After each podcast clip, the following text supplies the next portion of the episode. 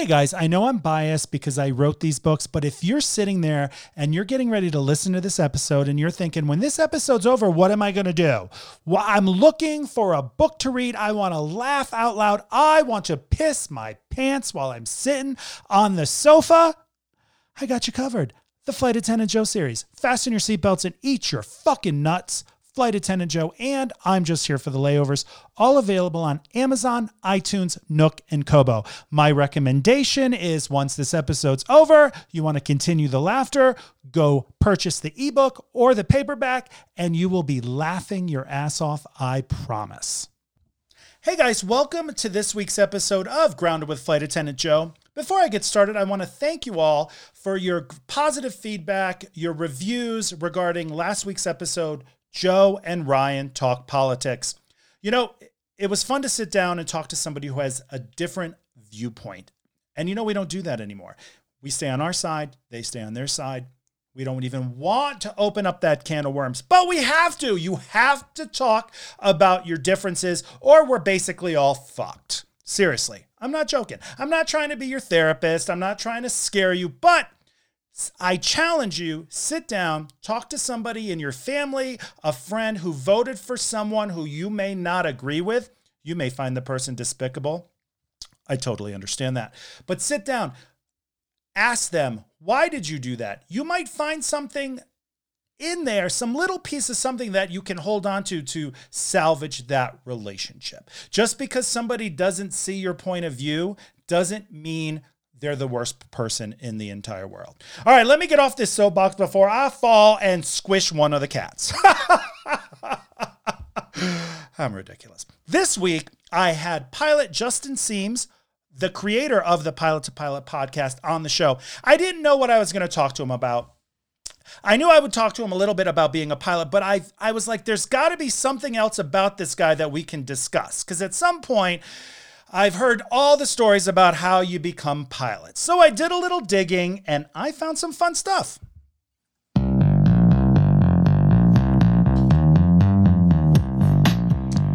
Justin was the quarterback uh, for Ohio State back in his college days, number 17, right? We talked about the Aaron Hernandez story on Netflix, specifically about chronic traumatic encephalopathy, CTE, I might as well not even try to say the whole word. And the damage that young football players and NFL players put on their body, the concussions, and what that does to their future and their brain, right?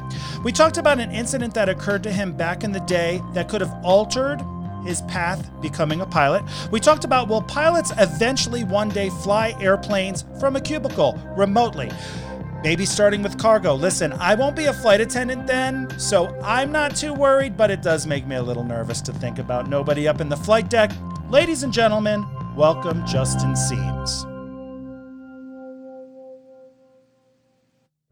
Episode 37 of the Pilot to Pilot podcast takes off now.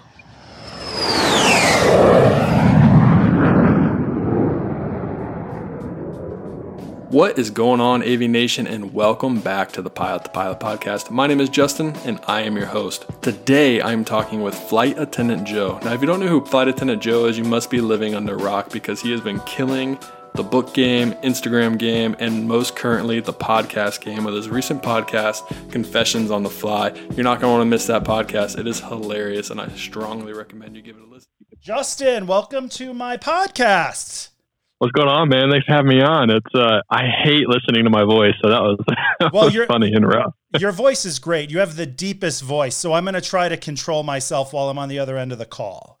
Sounds good, man. Um, but I played that one because you know I was on your show back on June 27th, 2018, like a year and a half ago. So this is like part That's two. Crazy. This is part two. This is part two. So how um you're really doing good. You're killing the podcast game. You've got over twenty thousand Instagram followers. Um, the day we're recording this, you have ninety three episodes. Um, yeah. What is your what is your end game for this podcast? Oh man, um, I know you probably know that pilots are some of the worst business people on earth. So I guess my main goal is try to prove that statistic wrong and not fall to be a statistic and not burn it to the ground. So my ultimate dream for Pilot to Pilot would be to turn it into a huge media company. So on the likes of flying or maybe kind of how AOPA has their media side, but I'd love to like own an airport with hangars, with employees, with other podcasts, with just kind of like new media. So whether it's people blogging, people podcasting, people vlogging, people doing some cool stuff with uh, personalities on YouTube, and kind of just see where it can go from there. What is AOP? I'm sorry. AOPA. AOPA. What is that? Yeah, it's AOPA is an organization. They've been sponsoring my my uh, podcast for a while, and they just do a lot of media work. So they're kind of like a goal that I have to set out to kind of be on their level, and they have memberships, and it's uh, it's a really cool, really cool um, uh, operation. That's awesome. So are you thinking like when I hear you talk, I'm imagining like the Huffington Post, but pilot to pilot, where all different people, you know, add stories and they blog and they do all like a big media empire. Is that what I'm hearing?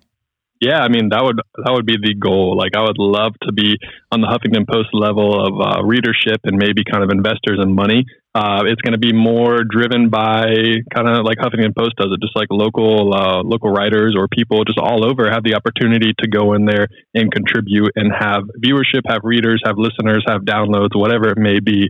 And then we, I don't know how income works with that, so kind of work that out as it goes. But that's the ultimate goal. Yeah, I think that it'd just be a great way to get more people to express their opinion on aviation and kind of uh, get another resurgence in media and, and the aviation industry. Now, if if this comes to fruition for you, do you see yourself pulling back and letting all the other people run it? Or would you be involved also? Because i had this idea when i first started the flight attendant joe blog. I was like you know what? Someday i want this to be like the huffington post where i don't even have to really do that much that people just you know submit articles and they blog and it just runs on its own. Um, yes i would like to be as hands off as possible. I mean I'm a pilot. I love my time off, and you're in aviation too. You know, the the greatest thing ever is time off. So I'd love to to make it like a well-oiled machine so it can operate on its own. But I would love. I don't think I'd ever want to sell it. I think I'd always want to be in charge. I've always want to be the one making the business decisions and kind of just keeping it for me because pilot the pilot has kind of turned into way more than I ever thought it was. When I honestly started, I thought I'd do to five episodes and never do it again because I didn't think anyone would listen. I had no idea why anyone would want to listen to me talk. So I've just kind of been building off that. And yeah, I just don't think I could ever really like sell it just because it's like my baby by now. Would you, um, would you consider, so would you ever consider giving up being a pilot? What if it got so big where you, it supported you? Would you ever give up flying for something like that? Yes, I would because I value being home and being around my family. And I think that if I could find a way to make the money that I could to support myself or the money that I think would be enough to support myself, then I could stay at home and kind of just like be hands off a little bit, like we're just talking about, let it run, but still be in charge. And if I could stay at home and kind of do that, I think that'd be great. But I would also be really interested in being like a, a very senior FO on like the nicest airplane, like a 787, where I'd never have to work. And I just work maybe like one trip a month and make bank. And then I can use every other day to work on the podcast or the, the media company. You know, I've been a flight attendant for 12 years now. And um, I'm still trying to figure out how I can be a flight attendant from home. exactly right? Because i hate going to work. I've been off i've actually been off for the i've been off for a while i'm um, using pto and now i go back to work next week and i'm already like oh my god have three months been over already? It's crazy. I mean I, I know that you love your job. Like you do love being a flight attendant. I do love being a pilot but sometimes you know aviation can be kind of a drag you know? It's not always perfect. It's not always what instagram makes it out to be. It can be really long days. You can have really difficult passengers on your end you know? Like we the pilots could have really difficult flying so it can just be really really long days and sometimes having a nice stretch of three months or maybe even one day being able to step away and run a company you know? It could be uh, it's always nice it would be good. Now, I'm going to have to correct you on that because I don't know if I love being a flight attendant anymore. I love it. I really? like uh, yeah, oh yeah. I I struggle. That was my entire third book was I hate this job. What am I going to do? Uh, huh. I like being a flight attendant when I'm not there. So right now, I love it. It's amazing. Oh my god, I get to fly everywhere. But when I have to put my uniform on next week and commute, I'm going to be like, "Why am I doing this?" What do you hate? What do you dislike most about it? Um, I think I'm burnt out of of I like you. I like to be home. Yeah. Um, the idea of commuting and packing my suitcase. Now, if I have to pack my suitcase to go on vacation, hell, I'm packed like three days before. Let's go. Yeah, I know, right? Um, I just, I, I've given up faith in the airline industry. okay. I don't have much faith in them anymore. Um, you know, it's just a big machine. I'm just a number. And, you know, 10 years ago, I felt like I really contributed, but now I'm just on the, the fence of, oh, well, I'm easily replaced. I'm not here because I'm the most smartest flight attendant, or I'm not here because of my intelligence, or I know how to communicate. I'm here because I'm passing out nuts, and anyone can do that. That's uh, that's uh, yeah. I mean, it's kind of the same way with pilots too. Like you know, like they can replace me with anyone else. like that kind of goes a lot of jobs, especially they can find a way to pay someone less money than they're paying you. So yeah, it's definitely it's that's a hard thing to kind of uh to grasp. You know. Yeah, so I, I struggle with that, but um, I don't see myself leaving anytime soon. Maybe, may, you never know. Now you're a you're you're a corporate pilot, am I correct? Yeah, I'm a corporate pilot, so I don't like to say who I fly for, just because the company that I uh, I work for is very particular on their brand and kind of how they brand themselves. So I don't want to bring like any negative energy toward that or any negativity toward that. But I do fly corporate. I fly for one of the bigger fractional companies in um, pretty much the world. We have just under 500 planes, and it pretty much operates just like an airline, but it's just uh, more corporate driven. Um, yeah, I'm glad you're not mentioning any names. I never mention airline names when, Yeah. I, ha- when I have Always- people on. Yeah. Um, and how long have you been? A, how long have you actually been a pilot? How long? So, okay, I started training in 2010. I did took my first lesson. Uh, it took me forever to get my private pilot license because I played football while I was also doing my training. So it took me about four years to actually get my private pilot license, and then I've been flying professionally where I'm able to get paid for since 2015, so five years now. Okay, that's great. Congratulations on that. Yeah. Thanks. Yeah. You mentioned something a few minutes ago about, oh, yeah, you know, I worry or they could replace pilots too. Do you ever think there'll be a time where airplanes are without pilots and they're automatic, or maybe pilots are on the ground controlling them like, um, what are they called? What are the things? Ugh, you know, I forget Like everything. drone pilots and stuff, or uh, Uh, no, like- remote operators. Remo- yeah, like remote airplanes. Do you ever see that where Yeah. pilots are sitting in a cubicle somewhere controlling airplanes with passengers on them? Uh, unfortunately, I do. I think that is going to be one of the only ways that they can combat the pilot shortage. So I don't think there's going to be enough pilots. I don't think they're going to want to have to pay the price that these pilots and or that I or other pilots will be worth because they can replace them or they can have just one pilot. I don't think it's going to happen in the next 10 years, maybe 20 years. I think we might see a situation where it's going to be on certain planes with certain routes with certain duty regulations where it's going to be one pilot and a ground remote operator. And I think that will last for about 10 years until the, the technology can be then maybe just one ground operator or two ground operators and no one in the plane. Now, the big thing is going to be kind of passengers. Will passengers sign off on this? Because airlines want this.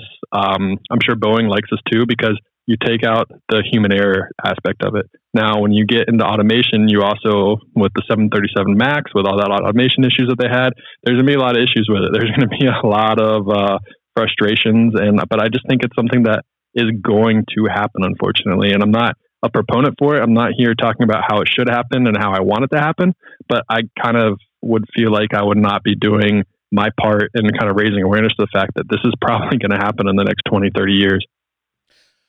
I agree with you. And I think that probably the biggest issue would be the passengers. You know, passengers sitting there on an airplane, flight attendants serving nuts, and there's nobody in the flight deck. Like when I just say it right now, I start to panic, even though I know you guys are up there with your iPads watching Netflix. Um, no, no way, never. no, that never happens. What are you talking about? I know. I don't know what you're talking about. I don't know. You, I just talk out of my ass, Justin. You know that. Um, Absolutely. but I can imagine it would start with cargo first. Yeah, I would agree. Like UPS, I think FedEx and FedEx, UPS would definitely be the pioneers in this. right? And then you know because nobody, oh, I'm not going to get my package, but it's going to be selling people. It's just like um, self-driving cars. When it first started, people were like, "I'm not. I need to be in control." And I think that's a lot of the problem with airline passengers is even though when there's pilots up front, they're uncomfortable because they're not driving the vehicle.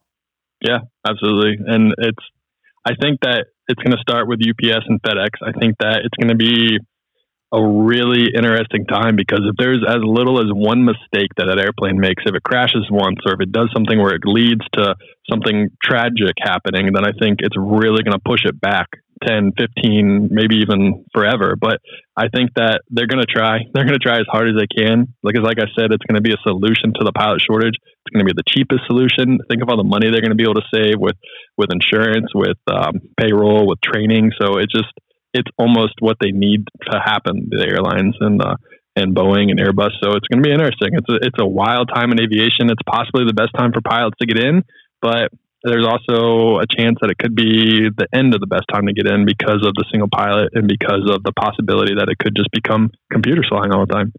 That's true because you know I might not see it. I'm old, so I might not see it in my lifetime. Like I can imagine in 50 years, them there would probably be no pilots left. It's like the truck drivers. You know, now they're going to have um, automatic self-driving tractor trailers. So these people are going to be sitting in a cubicle, probably controlling tractor trailers driving from point A to point B. And so when it's when you think about airplanes, it's so fascinating to think that that's something that could happen in the future, and I really think it will. Yeah, I mean, like I said, I'm not a proponent for it. I'm not someone that's saying that it needs to happen and I want it to happen, but I think doing my part, I have to raise awareness to it, and we have to raise awareness to it that it is an option, and that if you want to do this as a career, there's a good chance I might be the last generation to fully fly airplanes. By the time I leave, I might be a remote operator. I might be the single pilot in an airplane. I might not even have a job. So it's definitely it, technology is going to change everything. I mean, you hear Elon Musk talk about technology and where we've come in the last 10, 15 years. It's just, it's, it's something that I don't think we'll be able to stop. Well, I think kids, the, the, kids growing up now, the 10 and 11 year olds who sit at home and play video games all day, they will love this. They'll be like, wow, I get to fly an airplane and not leave my sofa. Absolutely. Right? they will. It might just be a video game. They might not even know they're actually doing it. How okay. crazy that? Well, don't say that because then they're going to be like, I'm putting this one into the ground. No, thank you. That's stressing me out.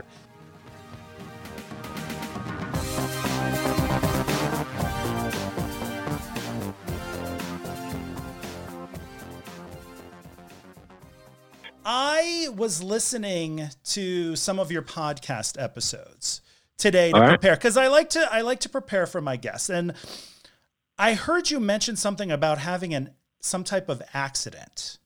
But I yeah. couldn't find out any more information on it. Are you able to can you talk about that? What what was the situation that occurred? Because you talked yeah. about how um, you had to face kind of your fears to get back into the airplane and somebody suggested to you you just need to jump back into the seat and go yeah so it's actually wild that we're recording it's actually going to be let's see it was 2015 so five years ago tomorrow is the day it happened. Wow. Okay. Yeah so that's kind of a small world. Um yeah so i was flying aerial survey. I was building my time and i was flying a 206 i probably had about 400 maybe 500 hours and it, it, building your time in aviation and as a pilot, a lot of people that are listening to this that are building their time know that it's it can be kind of daunting. It be kind of hard. You're you're trying to get your time, but there's so many shady operators out there. There's so many people that kind of don't pay attention to maintenance, but you overlook things because you need that time more than anything. You need to get to 1500 hours so you can get hired by Envoy. So then you can go to American. So then you can have the,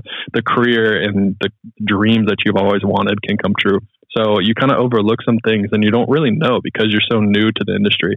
And this maintenance department at the aerial survey company was not the best. Um, there was a oil change that they were doing the night before, and it was actually a friend of mine that did it, and he didn't fully complete the oil change. I don't know if it's common practice in maintenance, but he didn't open the oil filter to see if there's any metal in it. That indicates that there's something wrong with the engine, and the plane should be down, and they should either look into the engine, redo the engine, rebuild it, do something to fix it so it's not going to break.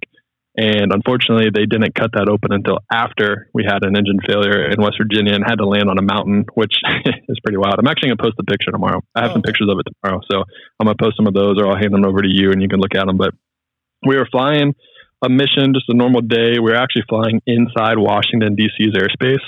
So it would have been even worse if it would have happened there. Who knows if we would have been shot down or what or where we would land. But uh, we were coming back and we were flying over Morgantown, West Virginia. This is like the last thought I remember before it happened. And we're flying back, and both of us look at each other and we're like, man, this would be a terrible place to lose your engine. And I kid you not, a minute later, the engine stops. we were just, we were at 4,500 feet. I think the mountains or rolling hills, whatever you want to call them in West Virginia, they were probably at like 2,500 feet. So we had about 2,000 feet um, of, of space between us before we had to land. And it went by fast. It felt like we're probably in the air for a minute. Might have been longer, might have been less. I don't really know. I was kind of in survival mode. But I'd say for the first 10 seconds, we kind of were like dumbfounded and looked at each other. And we were just like, dude, this is, this can't be happening. This can't be happening. Like, this is, this is awful. And then after 10, 10 seconds, we were kind of like, all right, this is a situation that we have. How are we going to react to this? How are we going to go home to our families? How are we going to go home to our wives, our fiancés, whatever we had at the time? I was married. I don't know if he was married, but we decided that we needed to, to figure out a way to fix this and land on the, on the mountaintop. So we started searching for places to land. There was literally nowhere to land except for this one grass strip that was uphill on top of a mountain or hill. Like it looked like a mountain to us, so I always say mountains. But it's owned by the oil fields. So the oil fields, it used to be a retention pond. It was a retention pond probably six months before we landed there. Mm-hmm. And they just filled it in with dirt. It just rained and snowed, so it was really wet and it was uphill. So we landed uphill and it slowed us down. And good thing it slowed us down because it was muddy and wet because there was three highly pressurized oil tanks that we probably stopped about 100 feet from. So if we didn't have that uphill slope or if we didn't have the mud to slow us down, we would have ran straight into the oil tanks and that would have been really bad. So when you're when you're going through that, did you think, okay, we're going to die? Um, oddly enough, I never thought I was going to die. I thought that I was going to break some bones. I thought we were going to have to to land in the trees, and I thought that maybe I'd break my arm, my legs, or something was going to happen. But it, I mean, I don't like to talk about religion all the time. I am religious. I'm Christian, but I swear it was like the only place in the world was this one place, and it was perfectly in our glide slope, and it felt like God like pointed us there and pointed us to land there, and to like there's just no other way you can explain it, and it was just unbelievable. And I don't know, it just was perfect timing and perfect placement, and it was just pretty crazy. Because if the retention pond would have been filled with water, that it would have been a completely different situation yeah, I mean, we probably wouldn't even have tried to li- to land there, even though it was the only place we could land within the area and our what we had left on our glide range. So it would have been the only spot or trees or like a downslope on the mountain. So yeah, that was the only place. It would have been much different story. So you land, you look at each other, you're like, okay, did you have any broken bones, or were you actually okay? Yeah, we were all okay. No one was hurt. Um, the plane went into a ditch, and that's another good thing that happened when we were when we landed on the strip. It pulled us into a ditch. We went up in the air, a not too high, so not like drastically high. We went up in the air a couple feet, came back down. Uh, the only thing that damaged on the airplane was the prop was bent, other than the engine failure. The prop bent when it came back down to hit the ground. So the FAA came out, they looked at it, they literally told us, they're like, "This is unbelievable. This is the only thing you could have done." The engine was completely messed up. They said there's no investigation, there's no accident, there's no incident on your record whatsoever. This is just going to be a great piece of interview material for you to go tell the airline. And um, a great learning experience. Yeah, absolutely. And it was, like you said, I was kind of afraid of flying after that. The next day, I went home. I, I was living, my wife was living in Charlotte at the time. I was living with friends in Columbus because that's where the the uh, company was based. So I was going back and forth between Charlotte and Columbus, but I took an airline home, and that airline home was a pretty terrifying experience just because any kind of I was very sensitive to what the plane was doing, and anytime there's a a, a sharp power reduction or an additive additive power or just anything, like it kind of like my stomach dropped, and it just kind of like PTSD, like oh my gosh, it's happening again. How long did it take you to get back into an airplane? I got I went back up probably five days later, five just because I knew that I had to. If I just kept pushing it off, I probably wouldn't be a pilot right now. That that makes sense to me. Did you think in those five days you're sitting at home, you're like, holy crap, that was incredible, and God guided me to this mountaintop. Did you ever think I'm going to find a new career? Um, no, because I was so invested at that point, and like I've put so much money into it. I felt like I should keep going. I felt like I still wanted to do it, and I just, yeah, I never really thought about doing another career. I just knew that I had to to take a little bit of time off to kind of just recoup and just like get my wits about myself, and then go back after it. You never thought about not being a pilot. You always said, "I'm invested, and I'm going to do this no matter what." Yeah. Yep. How long Yeah. did go how long did it take for you once you were back up in the air for you to feel like, all right, I'm back in control. PTSD is not affecting me. I'm okay. The first flight I was back. Oh. so the first flight, it all kind of just came back and eased back into it. Um, I realized that that I mean, this is not like statistically correct, but the chances of that happening again have to be pretty slim. Um, that's just what I kept telling myself, even though that doesn't really matter. It's just it's still the same statistic wise of that happening to you again. But that's how I look at it. I, I think that it just took that one flight to kind of the first takeoff, the first kind of you know when you feel turbulence and you feel the you pull the power back and you see it like, hey, the plane's still okay, the plane still flies, like I'm going to be okay, I can still do this. Right, because I know if you know flight attendants were trained for emergency landings and were trained to evacuate aircrafts, but I always think if I have to go through that, I'm going to be as professional as possible, right? I'm going to get the job done. I'm going to save as many people, but when my ass is out of that slide, I'm probably done. take off your wings and take off your uniform and be like, screw this, I'm I- out. I'm yeah. I used to joke about if there was ever an emergency landing, I was going to be the first one out, and I was going to grab a baby because then when the cameras were on me, I could say I was saving the baby. Move out of my way. I quit. I mean, think about it. That's a book deal. That's a YouTube series you can have. That's probably a TV show. So yeah, that makes the most financial sense. Right? I'm just going to be Yeah. like. I'm gonna I'm gonna be as pro- I'm gonna try to be as professional, but I work with flight attendants who they're like, oh my god, I would fall. They say this to you while you're on the jump seat, while you're going 150 miles an hour down the runway. If we had an emergency, I'd fall apart. Yes, that makes me feel good. Yeah, like sweet. I'm so glad I'm on this flight right now. I'm gonna need you to just keep that to yourself. When I was a supervisor back in the day, um, I had this one flight attendant. Somebody reported her because they were like, "I hate report," because you know, you know the world, the airline industry. You don't really report each other. hmm And somebody came in and they're like, "I don't know what to do. I've flown with this girl on a four day trip, and in during takeoff and landing, she hides in the lav and she's crying." Whoa.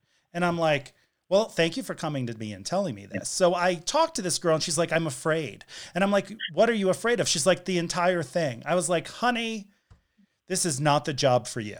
Yeah, you know that's never going to change, right? Right. You're not now I used to be afraid to fly. And then I Oh, really? watched that um, TV show on Virgin Atlantic and then I got over my fear. But this girl was crying in the lav. So I was like, we're going to have to do something. She goes, Can I be a gate agent? And I was like, Well, I don't think it works that way.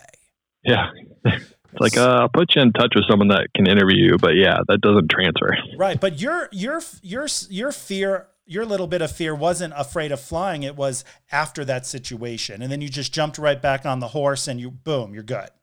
Yeah, essentially. Yeah. I mean, I don't know if that works for everyone, but for me, I just knew that I had to get back into it. And I think that first flight was going to kind of be if I was afraid to fly, then I think I might have stepped away. But the fact that I wasn't afraid of flying and I, I was kind of reminded about why I did it. Kind of just went up for fun, you know, kind of, I did have to fly for work, but it was just kind of like a, a good reminder that I can do this and that the chances of this happening again are pretty slim. Right.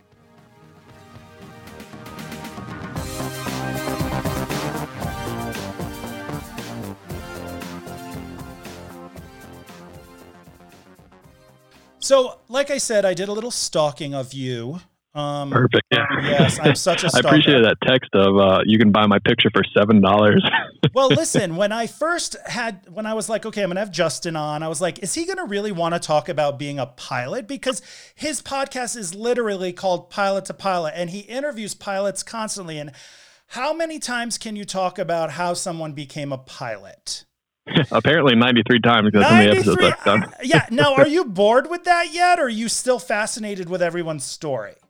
Um, that's a great question. Yay. I would say no, I'm not bored. I enjoy talking with people, and I have been kind of surprised at how many different avenues and how many different ways people can become pilots, and how everyone's kind of got into the industry a little bit different. When I first started it, I thought maybe after 10 episodes, it'd be like the same thing over and over and over again.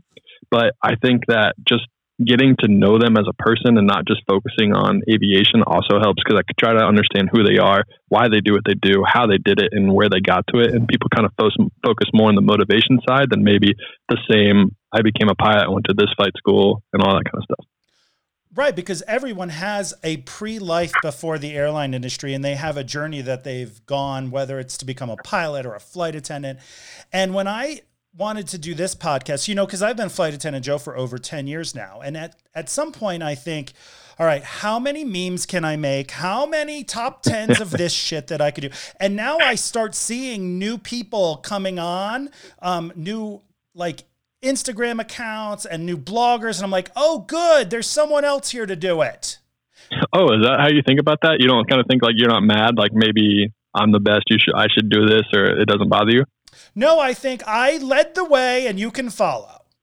Oh, nice. I like yeah. that. I like the way that, that, that you look at that because I, I find myself looking at competition sometimes and it can kind of be like a, a fire to make me work harder and to get better interviews and to get better at what I do so I can try to be the best, you know? No, I understand that. I, um, I don't think of it that way. Well, you know, there's sometimes someone will write a make a meme. Some flight attendant Instagram page will make a meme, and I'll think, "Damn, I should have thought of that. That's funny, right?"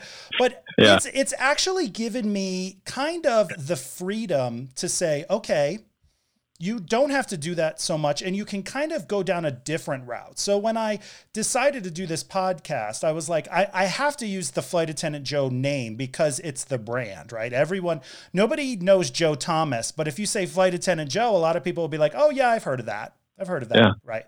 So, Absolutely. But, you built this brand for 10 years, so you got to use it.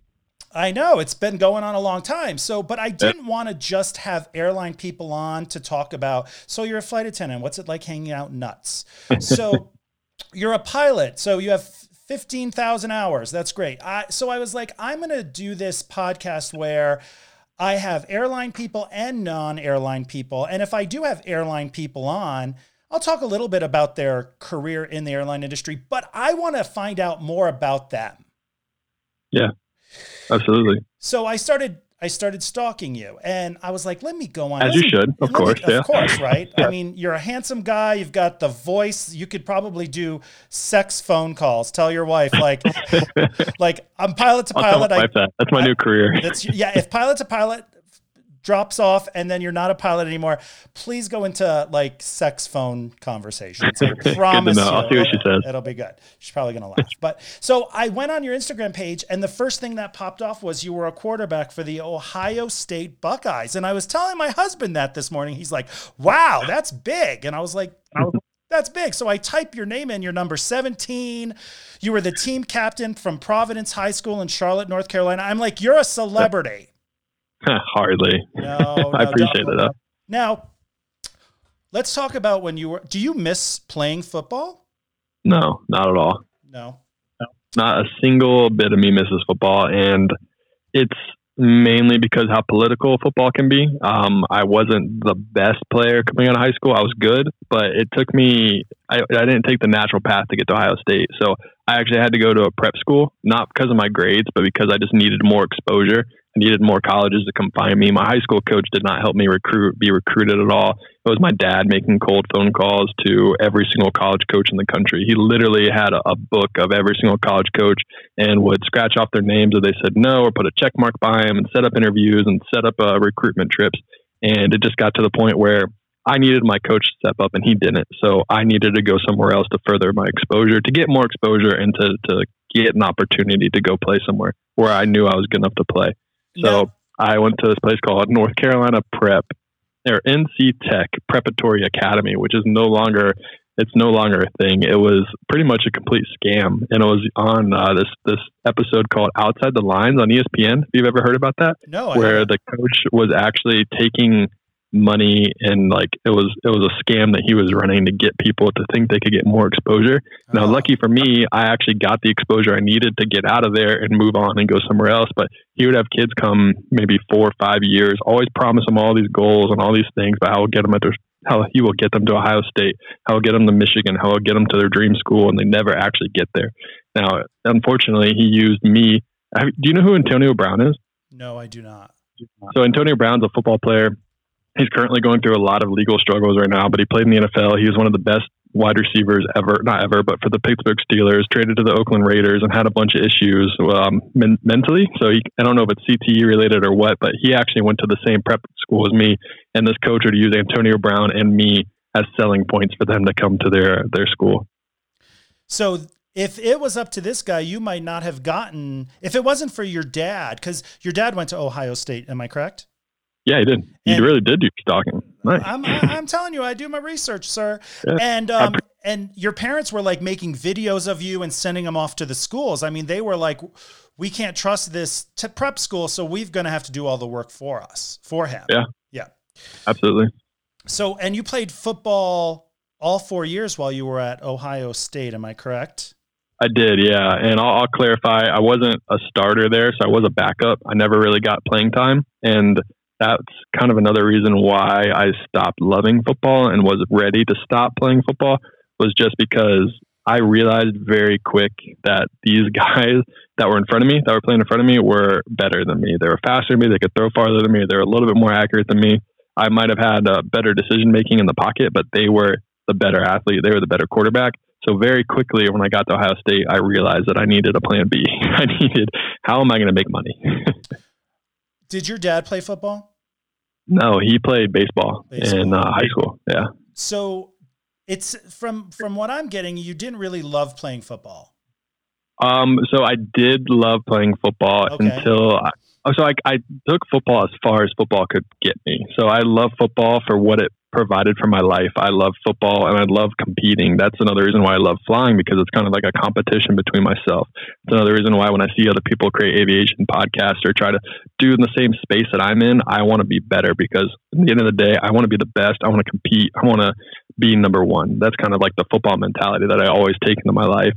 So football, I loved it at a time, but it ran its course. It ran its course in college when I realized that this is kind of as far as I can take it. And then it led me to aviation. And because my dad's a pilot, my grandpa's a pilot. So I figured why not try kind of what the family does. You know, it seems like it's a family business. So I went into it, took up my first flight, and just fell in love with it. And I knew then that football brought me to aviation, and I kind of carried those characteristics into my flying career. But yeah, because there's a brotherhood in football and also in the flight deck. You know, there's this camaraderie, there's this, you know, type of relationship between sports and I think people in the flight deck pilots. Like you got each other's back, you're on the same team. It's different than flight attendants in the back. They'll stab each other in the eye as quickly as possible. oh, are you looking at the guy in 5A? I saw him first. Stab. But That's hilarious. it, it it's true. But um, f- so do you find that in the airline and being playing football helped you transition into being a pilot? Yeah, absolutely. Um, I would say that I grew up with football. So when oh, I grew up at Ohio State, that's where because in high school I was the best. You know, people kind of tell you how good you are. You know, they kind of build you up, but it just kind of came natural to me. I could throw, I could make good decisions when I was when I was uh, playing football, and so it just led me to people thinking that I was good and maybe better than I actually thought I was. So I didn't necessarily put in the hard work that I needed to put in. I just kind of went off of my natural ability, my natural talent. When I got to college, I realized I wasn't the best and I probably wouldn't be the best, but it focused and we had a coaching change from Coach Tressel to Coach Meyer. And then I met my wife while I was there. And between Coach Meyer and my wife and kind of just like expectations and what they wanted and how they lived their life, it helped change me to keep me accountable, to make me work hard, to realize what life's about and how you can't make excuses, how this is your life. You have one opportunity to make it whatever you would like. And it's up to you. You know, like no one cares about your excuses. No one cares because you didn't want to wake up at 6 a.m. No one cares because you were too tired to take that flight. Listen, it's your life. You have to be the CEO of your life and you're responsible at the end of the day. So that's kind of what I learned from football, what I learned from my wife, and uh, how to attack my life and kind of put myself in a situation to, to compete to be the best. I agree. And I love how you say that the football mentality has pushed you to want to be number one. You know, if if someone else is coming up with a pilot podcast, you want to be better than them. Do you? uh, How long have how long pilot to pilot? I think started in August of 2017 or 2016. Uh, 2017 is when it started. So it's uh, almost three years now. It's almost three years, but it's still kind of new. Yeah, absolutely. I'm still learning. I'm still trying to figure out what, like we talked about earlier, how wh- where where I want this to go. You know, like I don't know the end goal still, so it's still kind of in the building process, and it's still new. I, yes. And I was just thinking when you were talking about like, oh, you know, when someone else does it, it pushes me to want to be number one. And I was sitting here thinking, what am I doing wrong? Because I, and this is what I was just thinking, like, well, I'm letting these new people come in and I'm like, ah, good, make the memes. I've done that. And then I realized, oh, I feel like the grandpa. I feel like I've been doing this 10 years. I've proven myself. I don't need to prove myself anymore. I think that's the mentality I have. Mm-hmm. Do you see yourself coming to that? Or do you think, nope, I'm always going to want to be number one, no matter if I'm doing this three years or 10? I don't know. That's a that's a really good question because I think there comes a point where maybe in 10 years if it's not where I thought it could be, you know, if you have some disappointments or if you don't reach all the goals you want, it gets to the point where it could kind of bring you down and maybe someone else comes up and they have a new idea, they have a new way of producing a podcast or doing vlogs or whatever it may be and they're getting some success, it could be easy for you or for me to kind of take a step back, be like, well, he clearly knows what he's doing. And I feel like that's where it's going to be a choice that I have to make where I want to either, there's this thing Coach Meyer used to always say, it's like live your life above the line. And every single day you should either, you should take like this check mark and put it where I did everything I could to make my life the best it could possibly be to live above the line. Or if you don't do it, then you're living below the line and you're not doing everything you possibly can be. That's what I kind of talked about. It's kind of my own accountability and it's kind of my own competition with myself because I'm all about other people coming into the space. I'm all about other people trying to to make aviation as great as it once was to get more pilots but I want to be the best at it and that doesn't mean I don't want other people to succeed too. So it's kind of like cooperation and it's kind of helping each other out but making sure that I push myself to be the best without diminishing other people's return too. Does that make sense? Yeah that does make sense. Um, because there's enough space for everyone and like I said, when I see a meme that somebody wrote, I'm like, oh my God, I wish I would have wrote that. And then, may, all right, maybe sometimes I'm like, who do these bitches think they are? but then I go, that might, that might, be the fire for you to start making those memes. Uh, well, you know, memes, I can only make them when they pop in my head. Like I'll yeah. think of something and I'm like, all right, that was funny. Let me write that down. Let me find a funny picture for it. And then I'll make the meme. But I also think let them do that because there's more that I want to do. I just don't want to make memes. I want to talk to people. I want to learn from people. And that's why I started this podcast. Um, yeah. After I was finished on Confessions on the Fly, I said, you know what? Let me do a podcast and let me see how that goes with me interviewing people. Yeah. And I mean, that's kind of like the thing, too, where so someone comes up and maybe they're doing memes better than you. Maybe that's the time for you to kind of recognize that maybe they're okay, they're better at this, but it's your turn to grow your brand. It's your turn to to kind of realize, like you said, like you laid the path, other people are following you. Now you need to continue that path. You need to show that okay, you can go from a meme account, you can go from a stand-up comedian writing books to now doing a podcast, now hosting a show. You know, whatever your goals are. Just because you say no to the memes, that can bring in more time and more space for you to further your brand and continue to branch out and continue to lay that path for everyone. Yeah. Until they start trying to do a podcast, and then I'm gonna have to start slapping bitches. And then you cut them. Yeah. Well, then I cut. Oh, I have a knife too. I go camping. I chop wood. Um, yeah, I'd, I'd be afraid. they should be afraid. They, they are afraid. They better be.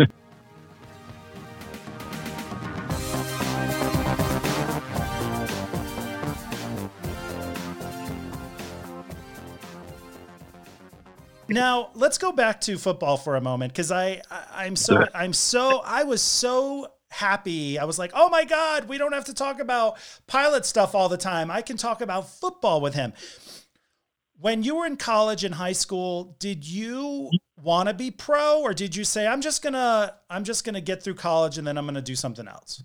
No, I wanted to be Tom Brady. I wanted to be the best quarterback there ever was. I thought that I could um, high school and my whole life, I never tried in school because I knew that I had some kind of athletic potential that could lead me to college. Now, I was lucky and it did. That's not the case for everyone else, but it used to frustrate me. I would never do my homework. I would never study. I had so many teacher, teacher parent meetings about how I was lazy, how I didn't want to do this, but it wasn't the fact that I didn't care about school because I mean I didn't really care about school, but I was just so focused on sports and I knew that sports was going to be my way to make it, and I knew that it would, it would pave the way for me to make the opportunities and to create opportunities was through sports rather than through school. Did you have um, a dream team that you want that you imagine that you'd be the quarterback on? Yeah, I'm from Charlotte, North Carolina, so I've always wanted to play for the Carolina Panthers. That was my my dream team and I wanted to win all the Super Bowls and all the MVPs. Well, that's that's good. I, I yeah. who did you root for for in the Super Bowl this year? Uh, I rooted for the 49ers because they had uh, a player that is from Ohio State that I like, Joey Bosa, or no, Nick Bosa. Joey Bosa plays for the LA Chargers. So his brother plays for the, the 49ers, and I really like him.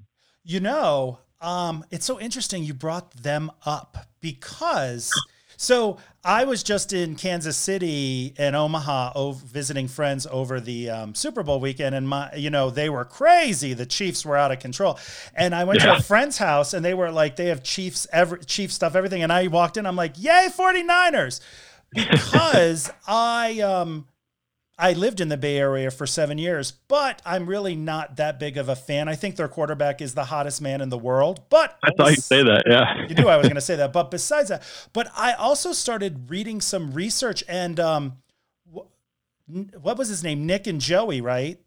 Yeah. Joey got some bad press for like tweeting homophobic stuff, and do you know what I'm talking about? I did. I, I never saw the tweets. I've never actually looked it up, but I was uh, aware after the Super Bowl that he was getting some some flack for some stuff that he might have said in the past. Now, do you? How do you? What do you think of things that come back? And take Kevin Hart for example. Kevin Hart said some stupid jokes 10 years ago, apologized for them, and then 10 years later, people are digging things up. Do you think that this is going to be something that continues to happen for a long time, or do you think it'll just settle down? Um, I don't know. I think that really depends on kind of where, what the social climate's like and what's acceptable. Because as you know, it's changed completely in 20, 10, 15 years. It has changed completely to what's acceptable, what's not acceptable, what people view as right, what people view as not right.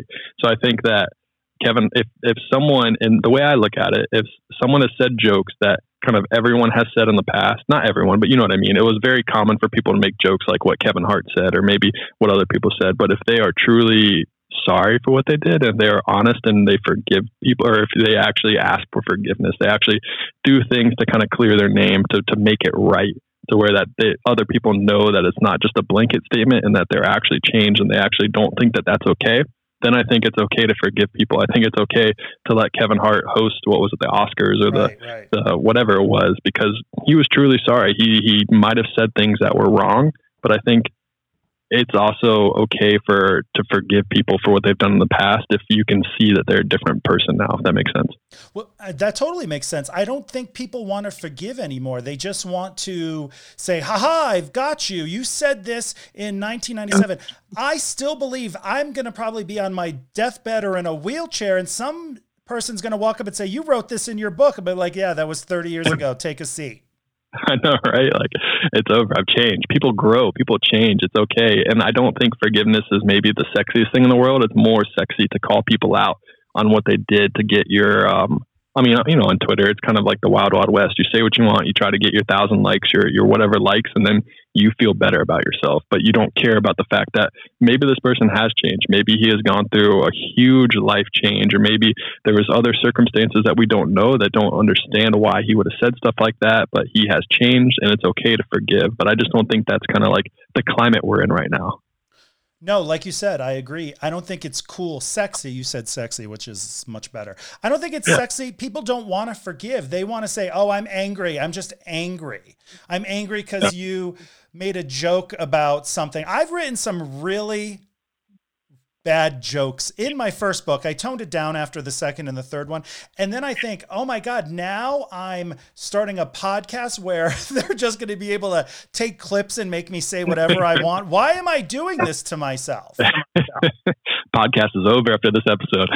no, I think the podcast will be over after next, um, uh, last week's episode with um, Ryan and we talked politics. I think that's when people are going to be like, I don't like Joe anymore. But you know what? I can't worry about that. No, you can't. You know what I, I love about kind of I I mean, people think different than me. People are different than me, but I like that. Like I, I like diversity. I like that people are different. I like people that I like that they have their own voice. They can voice their own opinions. I think that's important. And I think that it's important for everyone to be okay with the fact that we might have different opinions on certain things. And the fact that if we don't agree doesn't mean I don't like you. It's just that we have different opinions. It's why people can choose Android over iOS. It's why they have Mac and Windows. And it's just like there's so many things that you can do. And it's just like just as long as you're a good person and you care about other people and you want the overall the greater good in the world, then I think that we should all be okay. But I don't know if that's the, the climate that we live in right now. Like you said, it's not sexy to be like that. It's not. It's definitely not. And you mentioned about football, like the tribalism of football, of things like that. And I think that's where everyone is. It's it's us versus them. Yeah. And um, but no, I was just curious because when you brought up his name, this is why I love podcasting. You never know where the conversation's going to go. Yeah, you never know. That is what's so cool. Like I could sit here and prepare every question that I have, and then it just changes because I remember reading about those two brothers. Um, and of course, after the tweets came out and he was going to San Francisco, they were like, you need to reevaluate your message you're sending out because you're going to San Francisco. yeah. And you know, some, I think there was even a point where he didn't want to go to San Francisco, maybe because of that. Like I don't, I don't know the whole story, but yeah, it was definitely uh, they're they're trying to change his brand because some of the things that he's done in the past might not jive with what he is planning in the future. Right, and you know, when you're younger, you kind of just say you you. I believe when you're younger and you're in college and you know you're on Twitter, the world of social media. I'm going to say whatever I want. No one's going to no one's going to censor me. Right. And then comes the day where it's like, hey, you want to do this, but you said this. So now how do we how do we fix that? Yeah. Go back and delete the tweets. Go back and delete the tweets. Oh my god, I but hate they're, they're hate fully Twitter. deleted. They're in the like I think they're in a national congress or, or they're in some kind of library forever. Like every tweet ever sent is never fully deleted. There's always a record of it. So it's done. Right, right. Because if they ever need to pull something up, they just say, "Hey, Twitter, we need to know what Justin said on this day," um, and then you're like, "Screw it." So yeah, I went off Twitter just because it was. I felt it was very toxic. Yeah. Um, somebody said, "Don't go off. Just follow the people that you like." And I said, "But that's the problem, and that's what I think is happening right now. Everyone is just sticking with the people that they agree with." Yeah, like I, I like to follow people. I could I like to follow multiple viewpoints because I like to see what everyone's thinking, what everyone's doing, and I don't, I don't obviously make things very political because I just don't think there's any good in talking about it right now, just Right. because of how you get viewed or wh- what people think about you when you say one thing and they don't focus on maybe the other good points that you have or why you personally feel a certain way. So I don't think it's always good, but I like to get all the information that I can and all the unbiased information or maybe biased information and kind of compare the two and see why people think this way, why people do this, or why people want to do that. Well, I think um, you said something that really resonated with me. It's you like diversity because you like to learn from other people. And that's how I feel. That's why I'm actually doing this podcast because every episode I'm like, oh, I never thought of it that way. Or, oh, yeah, that makes sense. So, um, I like to I like to try to push myself. So if I feel uncomfortable, I want to know why I feel uncomfortable and talk to someone and learn from them and learn why maybe they do things that way and learn why they are that way or why they believe that and kind of just get a better understanding because maybe the the things that they apply to their life can help me in my life and I can take a step back and be like, all right, well, if I mean, it doesn't have to be anything political. It can just be like they wake up at 4 a.m. every morning because that's the best time for them to work. And maybe I try that and it works out, you know. Or Marines take cold showers at 6 a.m. It's like okay, so I'll try that. And then terrible idea. Don't ever do that. don't ever do that. yeah, I, don't uh, ever take a cold shower at 6 a.m. That's awful. No, you know what I did one day when we first moved um, to Colorado? It snowed like 15 inches, and I had read somewhere, all right, I saw Madonna. Oh, God. I saw Madonna get into an ice bath, and she said it was really good for your muscles. And I said, I'm going to go sit. I'm an idiot.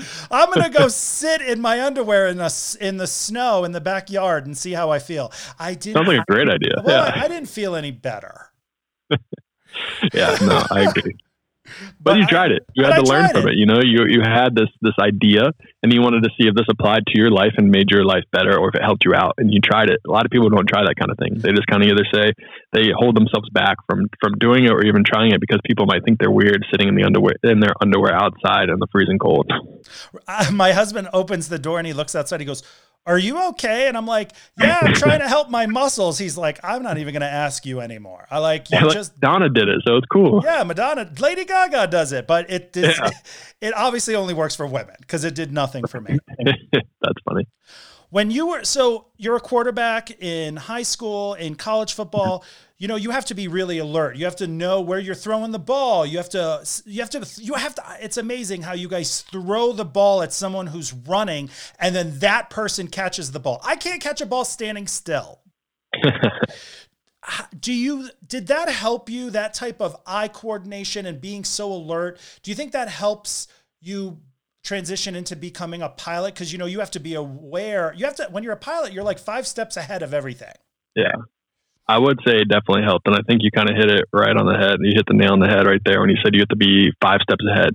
So in a quarterback, you have to, as a quarterback, you have to anticipate. You have to know what's coming before it comes, and you have to be able to kind of decipher information and read the situation and know what the best move is very quick. Like you only sometimes you only have two seconds, three seconds to to see what the defense is doing, to react to that blitz, to react to the situation, and then make the perfect throw or make the good decision. And that's the same thing in aviation. You know how you react and how you can anticipate situations and how you can kind of feel what the airplane's doing, or maybe you need to add more power, maybe you needed to decrease the power or an emergency situation. You keep your cool because you have been used to being under pressure. You have been used to to making really quick, good decisions over and over and over again. So it's definitely helped me. And I think that I am the pilot I am today because of what I've learned from football and from sports.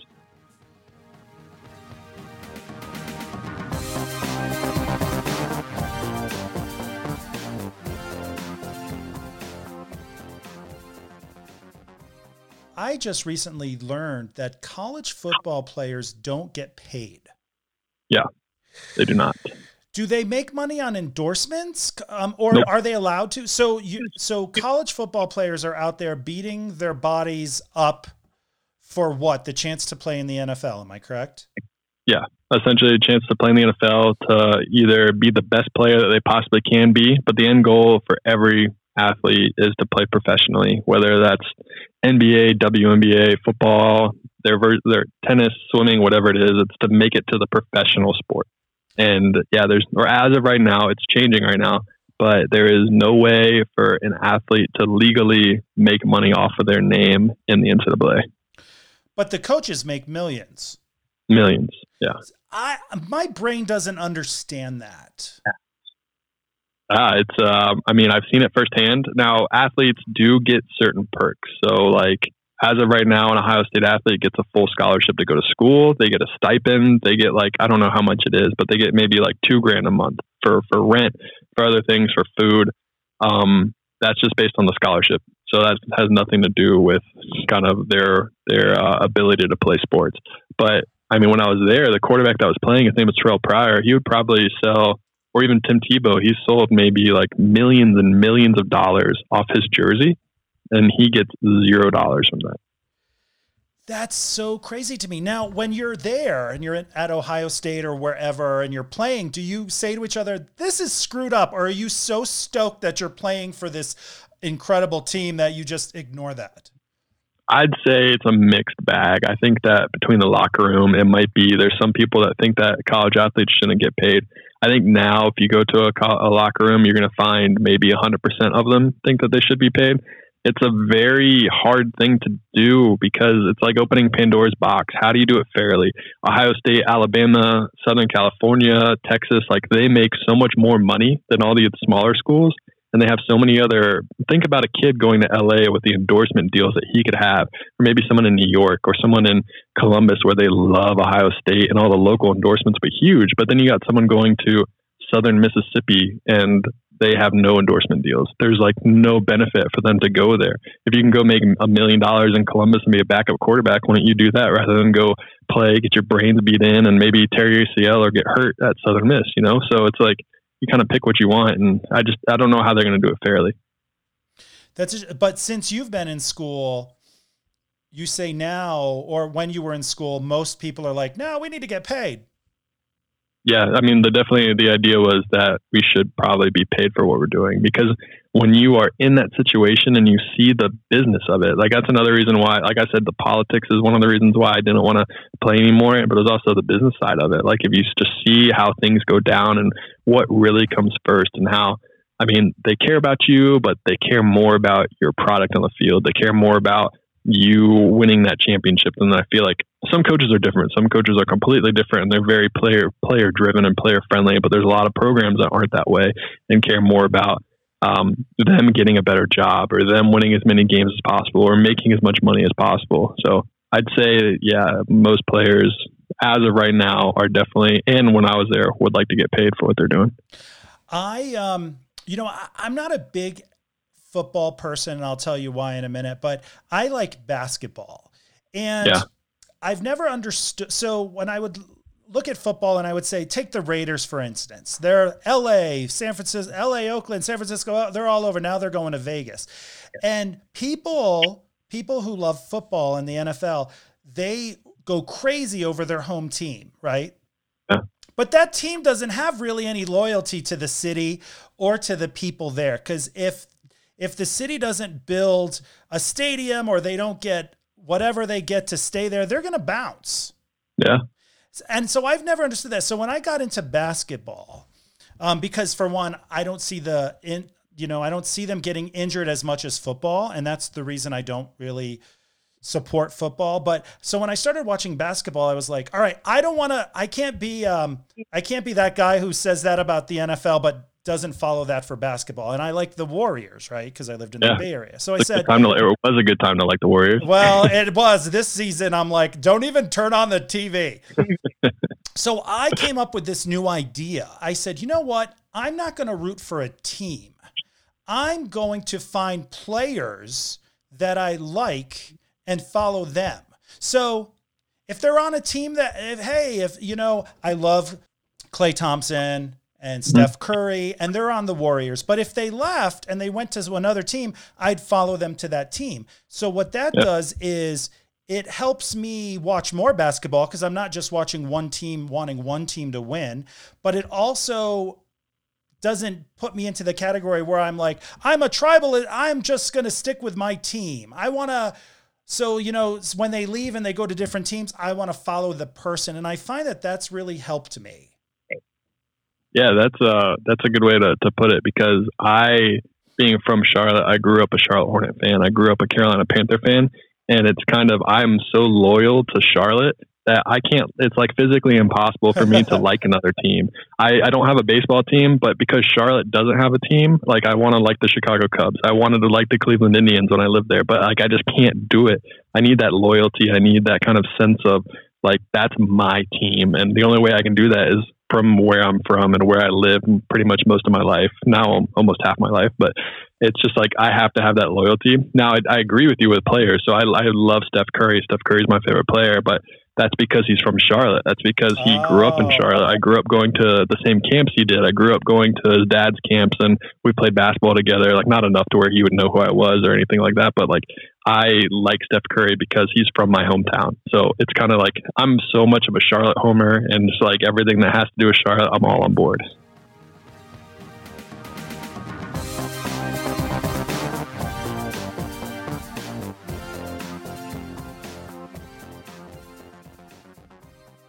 Did you happen to watch the Aaron Hernandez documentary on Netflix?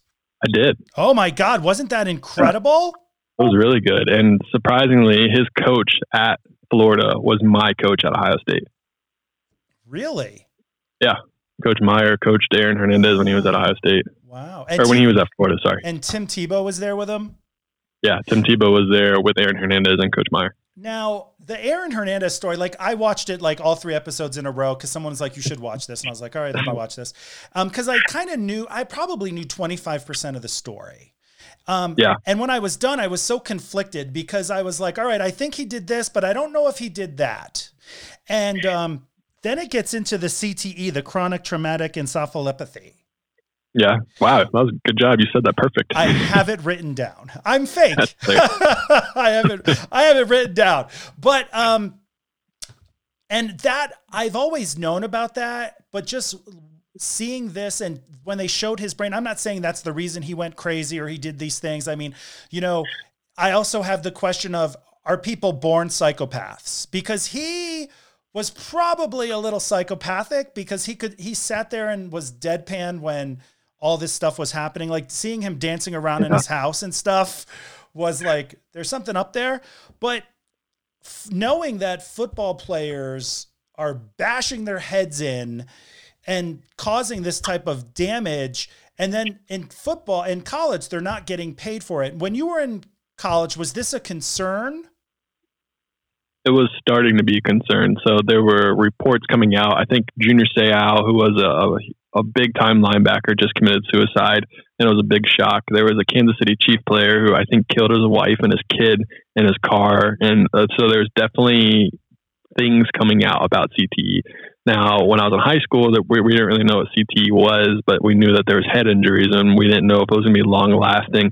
But I think now they are more aware, and I think even for a period of time, the NFL and NCAA was aware of it before maybe the general public was aware, and they didn't do everything they needed to do to to protect their players. Did you ever suffer concussions in high in college or high school or whatnot? I had one concussion in high school, but that was it.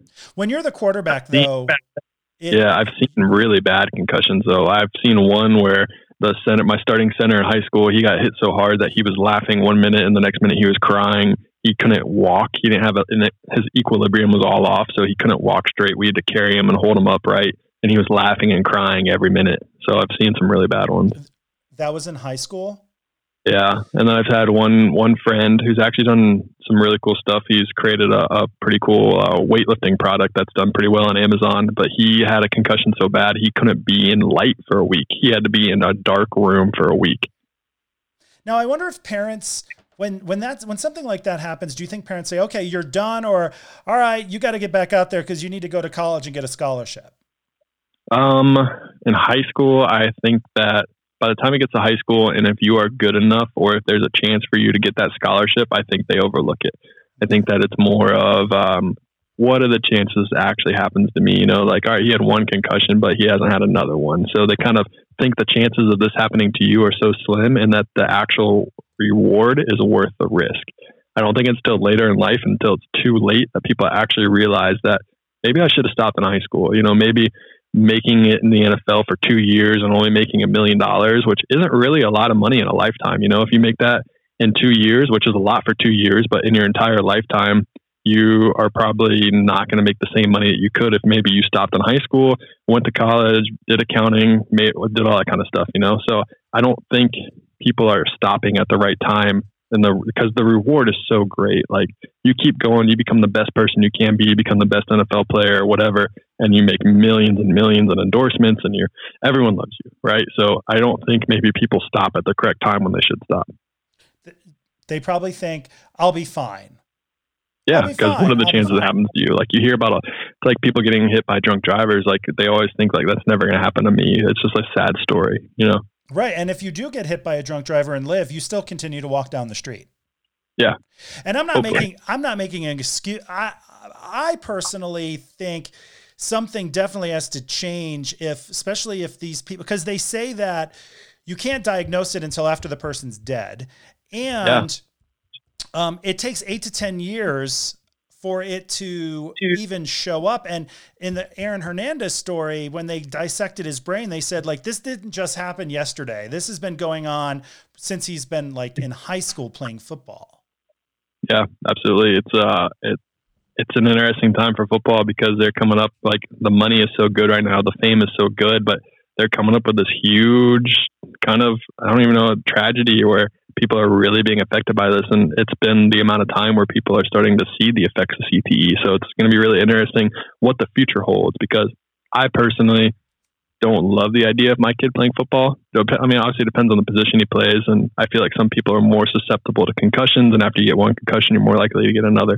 But I think that it's going to be interesting to see who plays football and who doesn't choose maybe basketball or soccer or tennis or golf and less contact sports where you can still have a good career that was the, um, the I was going to ask you that question. If and when you have a son and he's like, I want to be like you, dad, I'm going to play football. Are you going to say, why don't you play golf or basketball? Or are you going to support him in that situation? Or you don't know yet? I think I would let them play football, but only when they were maybe in high school. Because I didn't play football until I got to high school. That was the first time I played football. And I think it's important to have as matured of a body and a brain and kind of as possible. Because when you have these injuries when you're younger they affect your growth. They affect how how you talk how you speak how everything. So i think the more mature your your body is the more mature your brain is i think that you're more equipped for success in the future. So i would definitely when they're younger i want them to play any sport possible other than football and maybe even soccer because there's been a lot of studies saying that heading the ball over and over and over again can cause CT as well. So it really depends on on kind of how athletic they are too. Like if they're good enough to play certain sports, then maybe I'll let them play it earlier. But I want them to get that team environment to get kind of the the same values that I got with waking up early, working out really hard, kind of doing everything for the team and not necessarily just for you. Well, it, it teaches you teamwork. Yeah, absolutely. Yeah. Um, but that's it. Now, did I don't know if I know this, but did Aaron Hernandez play football before high school or did he just start in high school? Do you know? I think he played before. Yeah. I think he played um, Pee Wee football. Okay, because they show like these, um, they did these tests on him and he um, tested very low in the maturity level. He did, yeah. He Yeah. tested very low maturity, and he had like when you said I think he might have been born with it. I think maybe he was. I don't like. I'm not a scientist and I'm not a doctor, so I don't know. But I think maybe he was a product of some of the environment that he was into. Like if he would have been maybe gone down different, taken different avenues in life or different choices, he might have come out on the other side. I think everyone's kind of faced with certain decisions that really kind of define who you're going to be and kind of define how you're going to end up in the latter part of your life. Oh yes, he definitely had a lot of demons and a lot of things working against him. I remember in the episode in the special they talk about how all his friends and the people closest to him wanted him to get picked up by somebody on the West Coast, get drafted by Yeah, somebody on the, so that he wouldn't yeah. be. And I'm actually from Connecticut. He's from Bristol, which is I used to have. I used to go to Bristol all the time because I had cousins wow. there. So interesting. Um, well, That is interesting. yeah, it was interesting. Well, this has been a great conversation, but I have one more question for you, and we're going to play my game. Let's get grounded. Let's do it. Sounds so ridiculous. All right. So it. I want you to pick a color for your question. So it's green, blue, red, yellow, or purple. Red. Red. Oh, this is no one has asked this question. So I'm nervous. no, it's not bad. I promise. It's nothing sexual. I don't believe. Hey, I haven't even said the F word on this episode. I don't think this episode needs the E next to it. Oh, I'm I'm like impressed. That's great, man. Well, I know out of all 93 of your episodes, you only have two episodes that have the explicit. It's mine and Drizzle's, yeah, which I am honored. So here's your Yeah. question Where is the one destination you would never want to visit? hmm, um worldwide Yeah. uh, or United States. Like if I said to you, I'm going to pay for you to go anywhere in the world, and you said, I'll go anywhere but this place. So it North can Korea. oh, all right. That's good. Yeah, that makes sense. You wouldn't want to go to the DMZ? Just check it yeah, out. I think I'll I think I'll pass. I'll let other people do that. yeah, my, hu- my I don't think it plays that. out too well for many people. No, I, w- I probably wouldn't. I want to go to South Korea, but I don't want to go to North Korea. I don't even think I want to look over because you're not allowed to use your cell phone. I'd be shot in like five seconds. I know. I try to do like a live Instagram story, you know. Yeah, you would. That would push you up to like 25,000 Instagram followers. And it'd totally be worth it, right? It sure would. Well, Justin, thank you so much. Please tell everyone where they can find. This is the moment where you can sell yourself like a hoe. You just Let's tell it. everyone to find you. So you can follow me on Instagram at Pilot the Pilot. You can go to my website, pilotthepilothq.com, and you can listen to the podcast on Spotify, iTunes, what iHeartRadio, whatever you listen to podcast, you can find it there. And it's called the Pilot the Pilot podcast. Pilot to Pilot. I've been on it. It's a great podcast. Check it out. Yeah. Thank you so Absolutely. much, Justin. Thank you. No problem. Thanks for having me on. Okay, bye bye.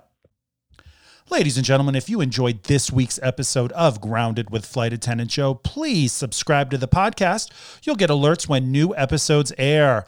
Also, check out Flight Attendant Joe on Facebook and Instagram. And if you still haven't had enough of me, check out the blog at www.flightattendantjoe.com.